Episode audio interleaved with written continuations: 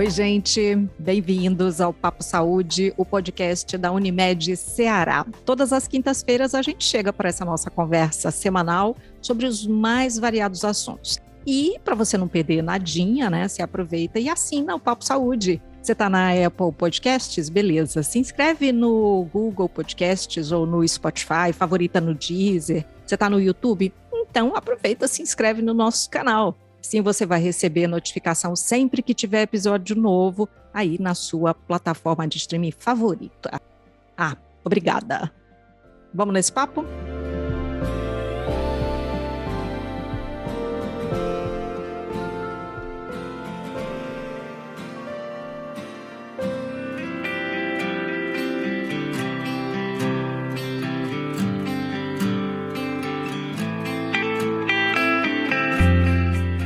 Infodemia. Você já ouviu falar dessa palavra esquisitona? O termo surgiu lá em 2003, tá? Mas só em 2020 é que ficou ainda mais presente nas nossas vidas. E claro, isso tem tudo a ver com a pandemia, né? Pois bem, no ano passado, a OMS, a Organização Mundial da Saúde, usou infodemia para se referir à propagação em massa de informações é, muitas delas imprecisas ou falsas, sobre a Covid-19. Na internet é assim, né? Qualquer assunto se espalha de forma muito rápida e também descontrolada.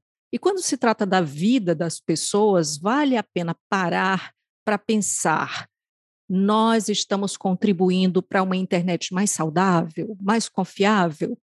É disso que a gente vai falar nesse episódio de hoje e nós convidamos o Emílio Moreno, que é gestor de comunidades da organização sem fins lucrativos Redes Cordiais. Emílio Moreno, bem-vindo. Oi, Maísa, obrigada pelo convite. É um prazer estar aqui conversando com vocês sobre esse assunto que é bem interessante, está bem é, no momento que a gente precisa discutir. É, então, redes cordiais, a gente atua com educação midiática, é, principalmente com influenciadores digitais, é, não somente influenciadores digitais, mas a gente acha que todo mundo é influenciador hoje, né, com a internet, então a gente trabalha com influenciadores digitais, jornalistas, políticos, para exatamente transformar a internet ou ajudar a transformar a internet nesse lugar mais saudável, como você falou aí na abertura. Olha, é, você falando assim, parece que está tudo bem, né? Quem viu a internet ali pelos anos 2000, Emílio, podia imaginar que, na verdade, a gente chegaria nesse lugar que ela é hoje, é, é, que é um lugar de muitos atritos, de, de ofensas e até de linchamentos?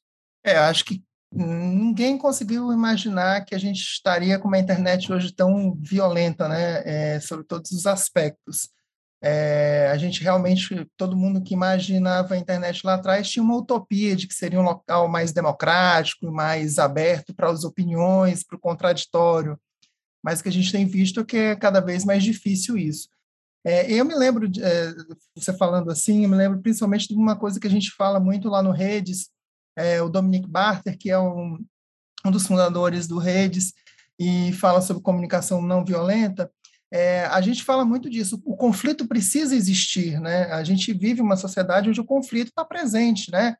O que a gente precisa é, entender é que a gente pode ter opiniões conflitantes, divergentes, e saber como colocar isso, né? Discutir. E às vezes nem precisa concordar com o que o outro está falando, mas a gente tem que ter é, no ambiente digital, como na vida, é, essa disposição de ouvir concordar ou não, mas acima de tudo está é, tá disposto para saber o que, que o outro tem para dizer. Você falou do lado do início, né, dessa utopia, né, de, da, dessa grande ágora democrática, enfim, né? Hoje, falar de redes cordiais, até fazendo aí esse, usando, né, o nome da, da ONG, é, é hoje uma utopia?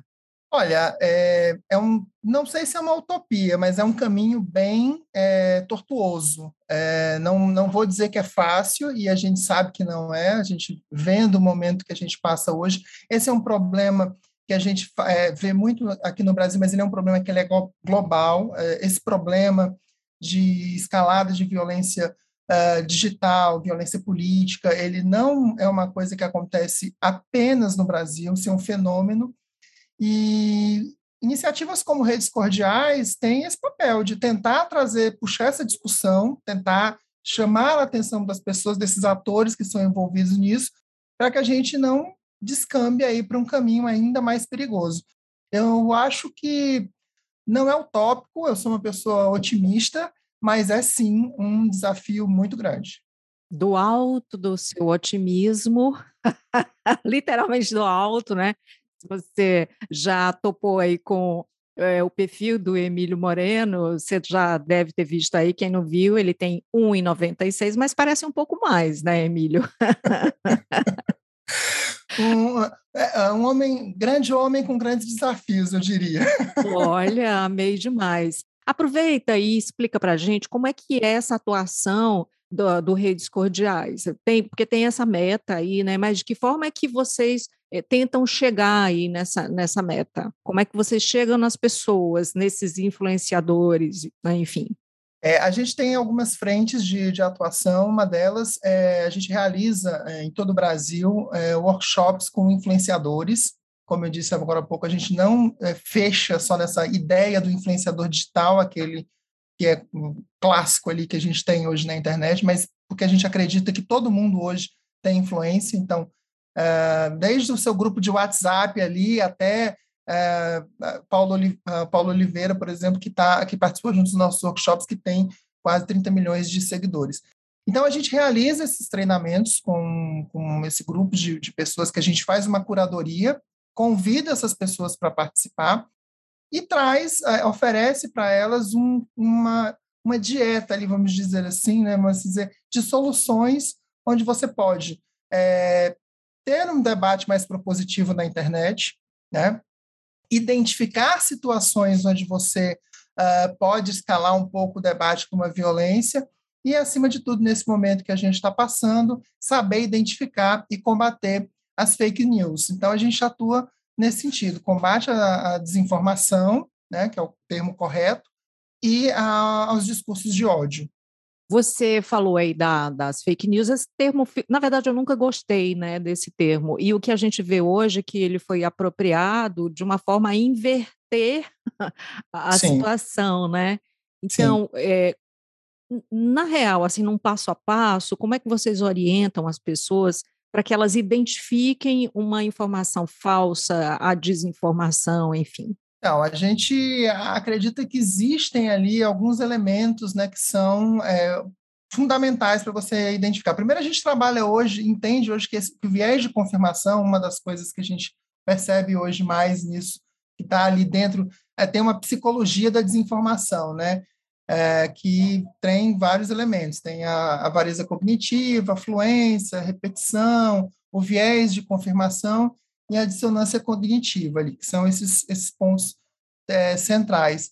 Então, isso acaba funcionando de uma forma que vai dando à pessoa é, esses elementos que vão deixando a leitura dele mais turva na internet. Então, o que, que, a, gente, o que, que a gente recomenda sempre? Tanto nos, nos workshops que a gente, é, a gente tem, a gente tem oito passos ali que seria para poder você não cair nessas armadilhas. O primeiro é se você recebeu uma informação assim inédita, urgente ali, que chega, né, geralmente chega ali no grupo do Zap, né, caixa alta, negrito, né? Uhum. checar a autoria, né? É, olhar se os sites estão falando isso, dar uma busca ali nos portais de notícia, no Google. Normalmente é aquela mensagem, se ela chega ali no, no Zap, é aquela mensagem que é muito encaminhada, né? Muito encaminhada, não tem um, um, faltam elementos, né? Um, um, pesquisa, um estudo, você não diz de onde é que é, um nome de uma pessoa que parece muito comum. Então, tem alguns elementos que fazem parte desse, dessa, dessa armadilha ali que acaba incentivando você. E às vezes a gente acaba encaminhando mesmo porque desperta alguns gatilhos na, na gente duvidar dessas URLs. O que são essas URLs? Esses endereços de sites esquisitos que a gente encontra, né?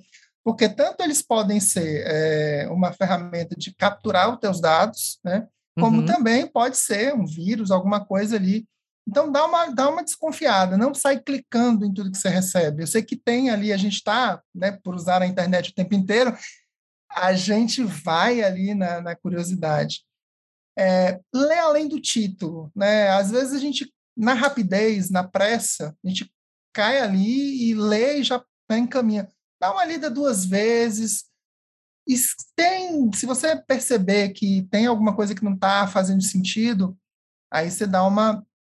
De novo, volta, volta lá para a primeira etapa. Dá um Google, procura nos sites. Às vezes faz até sentido, mas chama a atenção, por exemplo, que é aquele título bem sensacionalista, né? É feito para pegar curioso mesmo, né? Sensacionalista, muitas vezes com erro de, de digitação, erros de português grosseiros. Então, isso também é algo que dá pistas, né, de como você de como você pode identificar. Dá uma olhada é, na data e no contexto, né? Muitas vezes uh, circula uma informação que, pô, tem a ver, faz tanto tempo que ninguém está falando sobre esse assunto e agora, de repente, alguém resolveu falar. Então, uhum. É, isso é interessante também, que é uma, é uma pista que pode nos ajudar nesse sentido. E aí, é, uma outra coisa que é o cuidado com conteúdos impostores, né, que são conteúdos manipulados ali que fazem parecer um site, faz parecer um post institucional de algum lugar. Então, isso é interessante também uh, tomar um pouco desse cuidado.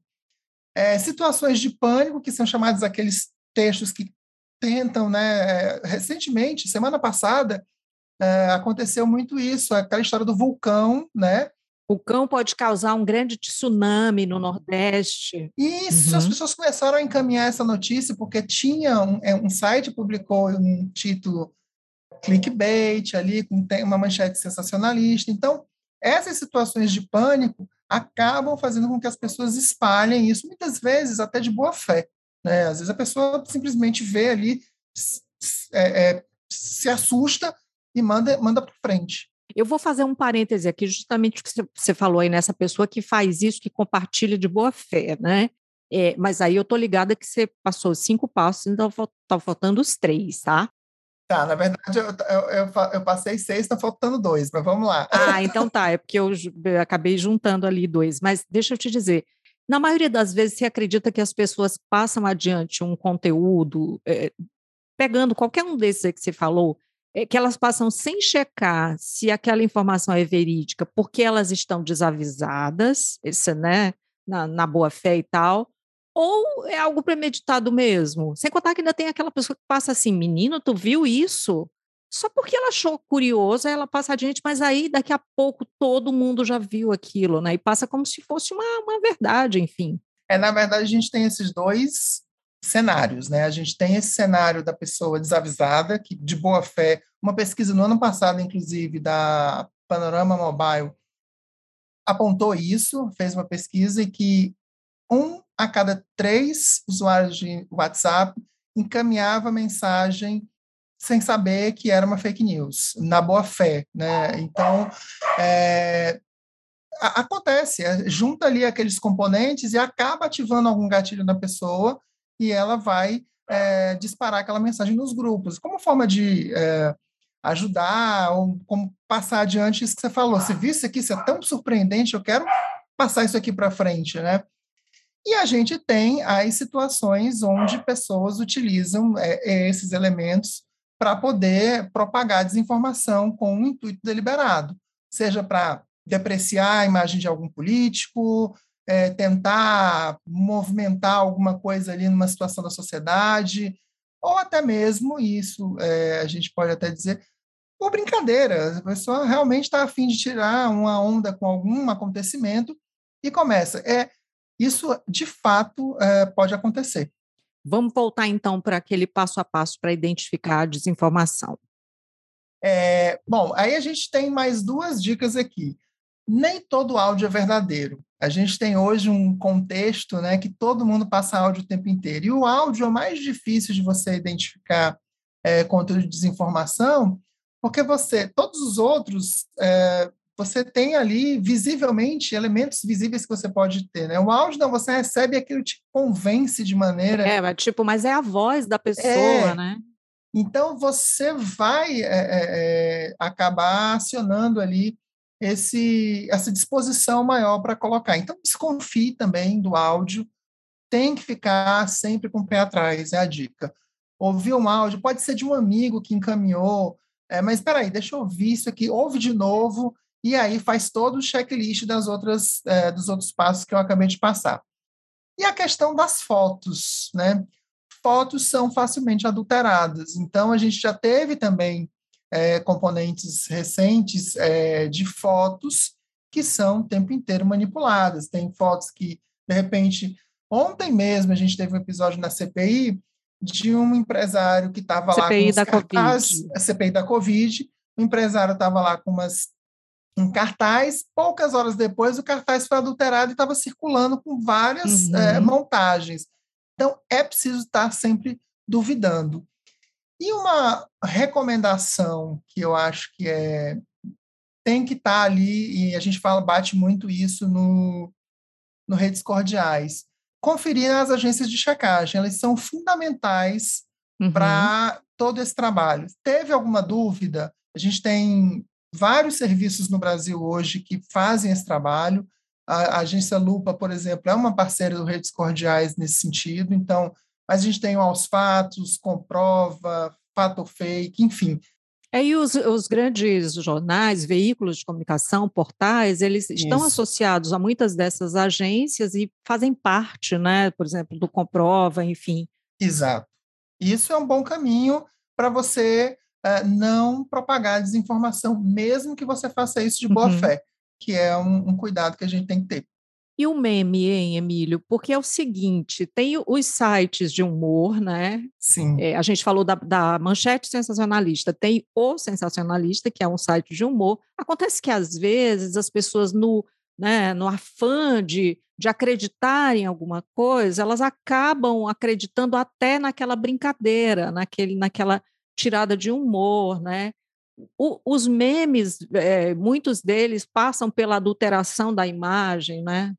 É, e aí a gente tem um outro desafio aqui, que é também a responsabilidade que esses, é, essas páginas, esses admins desses, desses veículos, veículos não, desses sistemas de meme, essas páginas que fazem isso, de também tomar cuidado. É, é uma, uma responsabilidade que é compartilhada. A gente fala muito no leitor, na leitora, na pessoa que está é, consumindo isso. Mas se eu, se eu faço meme, né, se eu tenho uma página que produz meme, um sensacionalista da vida, ou outro qualquer, e se, e, e se eu imagino que aquilo pode prejudicar de alguma forma ou contribuir para a desinformação, eu também tenho responsabilidade disso. Então, acho que tem que começar a ser discutido também, não, não digo que impor limites, né? acho que esse não é o, papel, mas também de entender que todo esse ecossistema está em transformação. Né? A gente tem é, é, a interpretação que as pessoas fazem, muitas vezes as pessoas não estão atentas a tudo que está acontecendo na internet e acabam interpretando isso. Então, acho que isso é um desafio também, não só uh, para quem consome, mas para quem também, os creators, né, que estão nesse jogo, é chegar e entender, olha, eu tenho um meme aqui, mas espera aí, esse meme, como é que eu vou pensar de forma que eu não vou contribuir para esse sistema de desinformação? E a gente falou justamente tudo que a gente está falando aqui, na verdade, né? Tem o sentido dessa internet mais amigável, né? E isso significa uma vida mais é, saudável, né? Aliás, é, as pessoas que se habituam a confirmar a origem e a veracidade de uma informação, fazendo esse passo aí, às vezes até intuitivamente, você acredita que elas se tornam mais criteriosas no cotidiano delas, até para né, seguir determinadas pessoas, enfim? Sim, é, eu acho, eu acredito que você passa a ser uma pessoa mais é, seletiva nesse tipo de, de, de, de, de conteúdo e, acima de tudo, você desenvolve um papel multiplicador, que eu acho que esse é o grande desafio hoje, quando a gente fala. Muitas vezes, nos meus grupos de WhatsApp, é, eu sou jornalista de formação, então grupos de amigos. Você tem, um está da... em quantos, Emílio? Um grupo... fala, ah, fala agora. Você já contou? Muitos grupos, porque assim. Centenas. Cada, cada grupo de, do, de workshop, por exemplo, Redes Cordiais, eu estou dentro. Então, são pelo menos 10 ali. Então, tem mais os grupos de amigos, de faculdade, enfim, tem, são muitos grupos. E os grupos de trabalho, que você trabalha em vários, né? e os grupos de trabalho. Então, eu acho que, assim, é, muitas vezes os, os amigos mandam alguma coisa no grupo e aí eu vou lá e dou, olha, isso aqui, peraí, presta atenção nisso aqui, olha, e aí faço esse papel de checador. Eu acho que a gente é, tem que fazer esse, esse papel à medida que a gente vai é, absorvendo esse letramento digital, né, essa educação midiática que hoje é fundamental, a gente passa a ter um papel de também ajudar. Muitas vezes a minha mãe manda coisas para mim, ó, Emílio, isso aqui, que eu cheguei, recebi aqui no grupo. Eu dou, olha, aí eu dou o passo a passo, ó, essa manchete aqui está errada. As mães são sempre as culpadas, é impressionante, né? As mães, os amigos, é, é, eu acho que hoje, assim, a desinformação ela é bem democrática. Ela não uhum. tem idade nem classe social. Mas quem está mais vulnerável aí, pelo que você estuda, as pesquisas que você acompanha, quem está mais vulnerável hoje para acreditar na desinformação e principalmente para passar ela adiante dessa forma indiscriminada? Então, é, acho que, assim, há um, é um componente muito mais emocional né, nesse sentido. Então, quanto mais é, é, uma, se é uma notícia relacionada à política, a um componente muito mais que vai atingir você ali naquele seu viés de confirmação, naquela, você fica mais suscetível.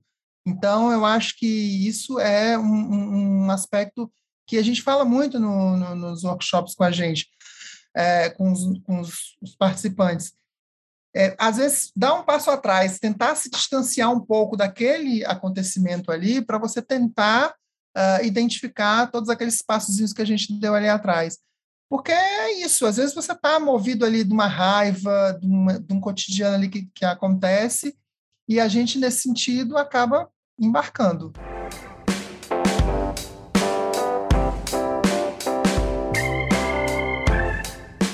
Dentro desse papel multiplicador, né, que você fala, dos workshops, da educação midiática tão necessária, que eu acho que você trouxe assim de uma forma muito é, didática aqui para a gente, né?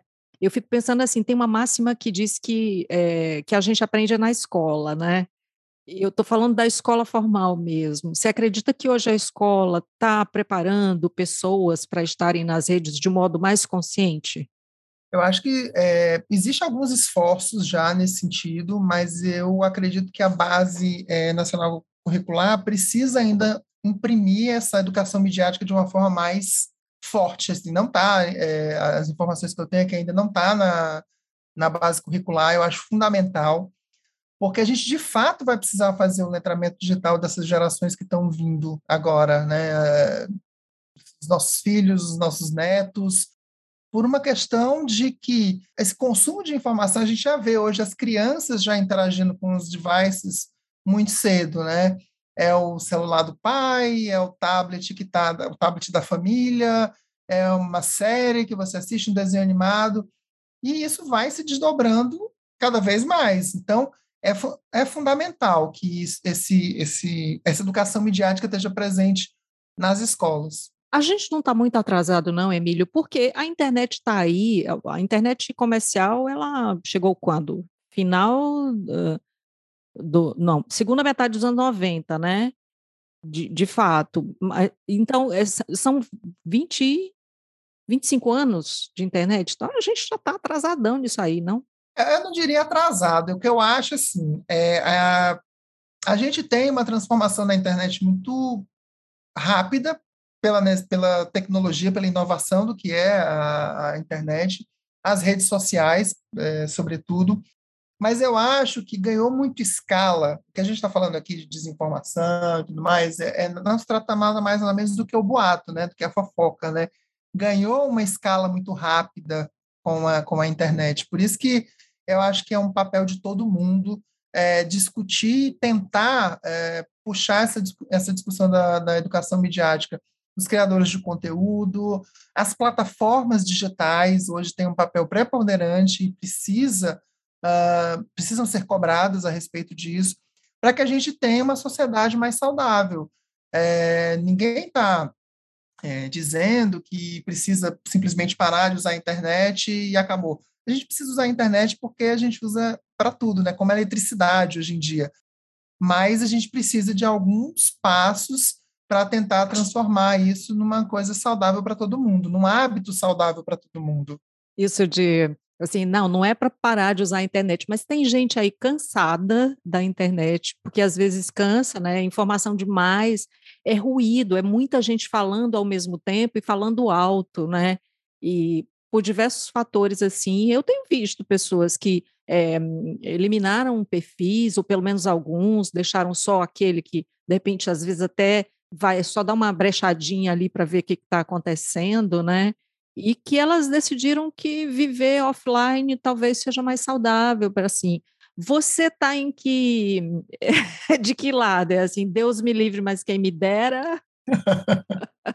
Para essa, essa resposta, não tem uma receitinha de bolo, é depende, né? Eu acho que cada um precisa encontrar o seu, é, o seu espaço e o seu tempo, né? Há aqueles que são é, definitivos e dizem, ah, eu não quero usar, e tá tudo bem, e estão felizes, e tá ok, segue, segue o baile. Há aqueles que tentam fazer alguma uma, um ajuste, né? É, tem um amigo que uh, desativou as notificações do celular dos aplicativos de mensagem. Uma outra colega que eu conheço uh, tirou os aplicativos de rede social do celular. Eu acho que precisa é, cada pessoa encontrar o seu caminho para que você não uh, fique, uh, não tenha ansiedade, não tenha problemas que, que, que traga sofrimento. Né? Eu acho que a gente precisa entender que a gente tem que ter as rédeas do uso que a gente dá para a internet. A internet vai estar tá lá. A hora que você voltar, as plataformas vão estar tá lá do mesmo jeitinho, aquelas pessoas vão estar tá lá continuando a conversar sobre os mais diversos assuntos, mas você precisa encontrar o seu caminho. Então, você tem que. É, algumas pessoas fazem das mais diversas formas possíveis. É, eu tentei, por exemplo, em relação. Você veja que eu comecei dizendo tentei, né? o tempo verbal aí já entregou tudo, né? Inclusive o insucesso, né? É, colocando o tempo limite ali no Instagram, né? Sim. Porque, gente, eu me peguei passando um tempo inadmissível é, no ar no Instagram. E quando eu me toquei, eu nunca olhava, né? Sua atividade, tempo, eu nunca ia lá, porque eu tinha medo do que eu ia descobrir, né? e aí eu coloquei um tempo limite, todo dia ele me avisa: você passou X tempo e aí eu coloco só ok. E continuo lá, entendeu, Emílio Moreno? mas Falhei aí, pelo menos. Miseravelmente. Miseravelmente. Mas pelo menos eu estou vendo ali que eu clico no ok, aí eu já. Opa, peraí, não posso ir mais, porque, poxa, eu estou me traindo, né? O acordo Sim. que eu fiz comigo mesmo. Então, é uma tentativa, né? É, eu acho que você pode, é, você pode tentar. Muitas, algumas pessoas desativam uh, o sinal do Wi-Fi, do aplicativo, para tentar ali aquela hora que dá perto de dormir. Eu acho que você precisa encontrar, cada um vai conseguir encontrar. Uh, e é, é, nisso que você está falando, tentativa e erro. Você tenta uma semana, falha, vai tentar de novo, até você encontrar uh, o seu espaço. Agora, o que a gente precisa ter em mente é que, uh, como tudo na vida, tem um lado bom lado ruim, né? A internet ela tem muitos pontos positivos, é um local onde a gente consegue encontrar pessoas, conversar, fazer descobertas, estudar, trabalhar. Mas a gente também precisa entender que cabe a nós ali um pouco desse papel de dar o nosso limite. Né? Então, você vai tentando ali e encontrando isso dar o limite e usar com qualidade, né? Porque não é a quantidade de tempo que você fica, mas é como você usa esse tempo ali, né? Se você é, é protagonista ali, né? Ou se você está refém é, do, do, de ficar rolando ali o tempo todo para ver se tem atualização, enfim. E dentro dessa essa coisa do eu falei miseravelmente, também não é assim, né? Mas tá, eu falei miseravelmente. Vocês convidam a todos para que, vocês do Redes Cordiais, né? Para que sejam, aí abre aspas, o rei do grupo de zap da família ou youtuber com milhões de seguidores, fecha aspas. Se a gente fosse colocar na balança, é, a gente, hoje, né, a gente teria mais influenciadores se posicionando contra a desinformação, é, em favor de, dessa internet mais saudável, mais confiável, ou o contrário disso? A gente tem, tem visto cada vez mais é, influenciadores entendendo a importância de combater a desinformação e discursos de ódio na internet. É, tanto por perceber é, o impacto disso tem na vida das pessoas, né? não só com a pandemia agora, onde a gente vê a importância disso, né? falar sobre vacina, sobre os protocolos, mas também é, porque muitos desses influenciadores acabam sentindo na pele tudo isso, né? Sejam discursos de ódio, desinformação, né? Então, o que é, é, é a gente, quando convida uh, esses influenciadores para participarem dos nossos eventos, é engraçado como eles é, sentem é, felizes e, e, e, o conteúdo impacta eles de tal maneira que muitos deles, é, a gente termina o workshop, eles, cara, não imaginava que esse gesto simples pudesse aqui uh, ter um impacto. Porque é, é, isso que você falou. É, às vezes, naquele grupo de zap, quando você interrompe a desinformação de circular, você já está fazendo um grande passo. É, a gente precisa entender que a gente só acha que precisam ser grandes uh, medidas, né? É, eu acho que todo dia, aquele momento que você impede alguém de enviar uma desinformação para um outro grupo, você está fazendo um papel importante. Então, tanto o mega influenciador com 30 milhões de seguidores, como aquele que está no grupo de zap, com os amigos e com os parentes, tem um papel muito importante. Bacana. Emílio, a gente está no final desse papo, mas eu vou só dizer o seguinte: a gente está gravando esse episódio justamente no Dia Internacional do Podcast. Olha aí. Então, você viu? Você foi que honra, hein? Não, foi uma coincidência, mas é uma honra estar contigo. Eu conheço o Emílio há muito tempo, e inclusive ele já trabalhava quando eu conheci. Gente, isso é uma a piada gente, interna. A gente nem é tão velho assim. A gente não. viu a internet começando, mas isso não quer dizer nada. A gente não, eu vi, né, Emílio? Não, mas você viu também, né? É, mas essa piada interna é porque o Emílio começou a trabalhar muito cedo e a gente é, comenta isso, né? Que tudo que aconteceu e o Emílio já trabalhava, então ele sabe exatamente do que ele está falando. Mas é, a Associação Brasileira de Podcasters publicou hoje é, um post né, ali no Instagram em que eles dizem que tem várias formas simples de apoiar o podcast preferido. Então, além de tudo isso que o Emílio falou aqui, esses passos importantíssimos para a gente construir uma internet mais saudável, mais confiável, mais amigável, mais a nossa cara, né? mais, ah, mais vida legal, né? mais sorriso, mais amor, enfim, mais informação tem a coisa de você também apoiar quem você gosta, né? Então, a, a B Podcasters BR fala o seguinte: dê apoio financeiro com qualquer valor, né? Se você puder, é, procurar saber se tem financiamento coletivo. É, no caso do Papo Saúde, comenta sobre a gente nas redes, compartilhe os episódios, né? Assina o feed, como eu peço lá no começo, comenta nas, nas suas rodas de conversa. E aí você também pode reagir, interagir nas redes a cada novo episódio, escutar do começo ao fim para aumentar a retenção do podcast. Eu citei isso, primeiro porque é um dia bacana, importante para a gente citar. O Papo Saúde está no ar desde março de 2020, maio de 2020, a gente está no episódio 75. E você está falando de formas de combater a desinformação, mas também tem essa outra forma que é de apoiar é, redes, por exemplo, ONGs como o Redes Cordiais, e fortalecer esse trabalho de educação midiática, enfim, né? E sem dúvida, esse tipo de apoio é, fortalece quem produz conteúdo de qualidade para uma internet melhor. Então, é super importante. Muito obrigada, Emílio Moreno. Foi lindo. Obrigado. E todas essas dicas que a gente falou aqui, vocês encontram lá no redes, arroba Redes Cordiais, YouTube, é, Instagram, Facebook e Twitter. Um abraço e até a próxima.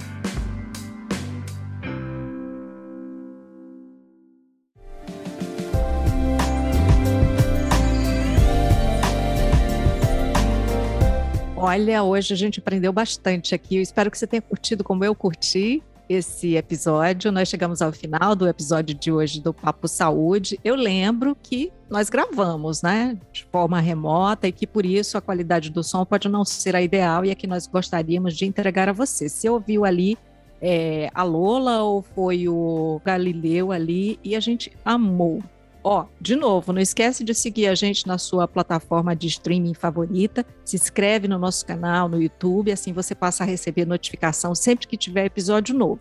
Cuidar de você, esse é o plano. Você pode entrar em contato com a Unimed Ceará pelos perfis oficiais no Instagram e no Facebook ou pelo site acessando www.unimedceará.com.br. Esse podcast é desenvolvido pela Leme Digital. Até a próxima. Saúde!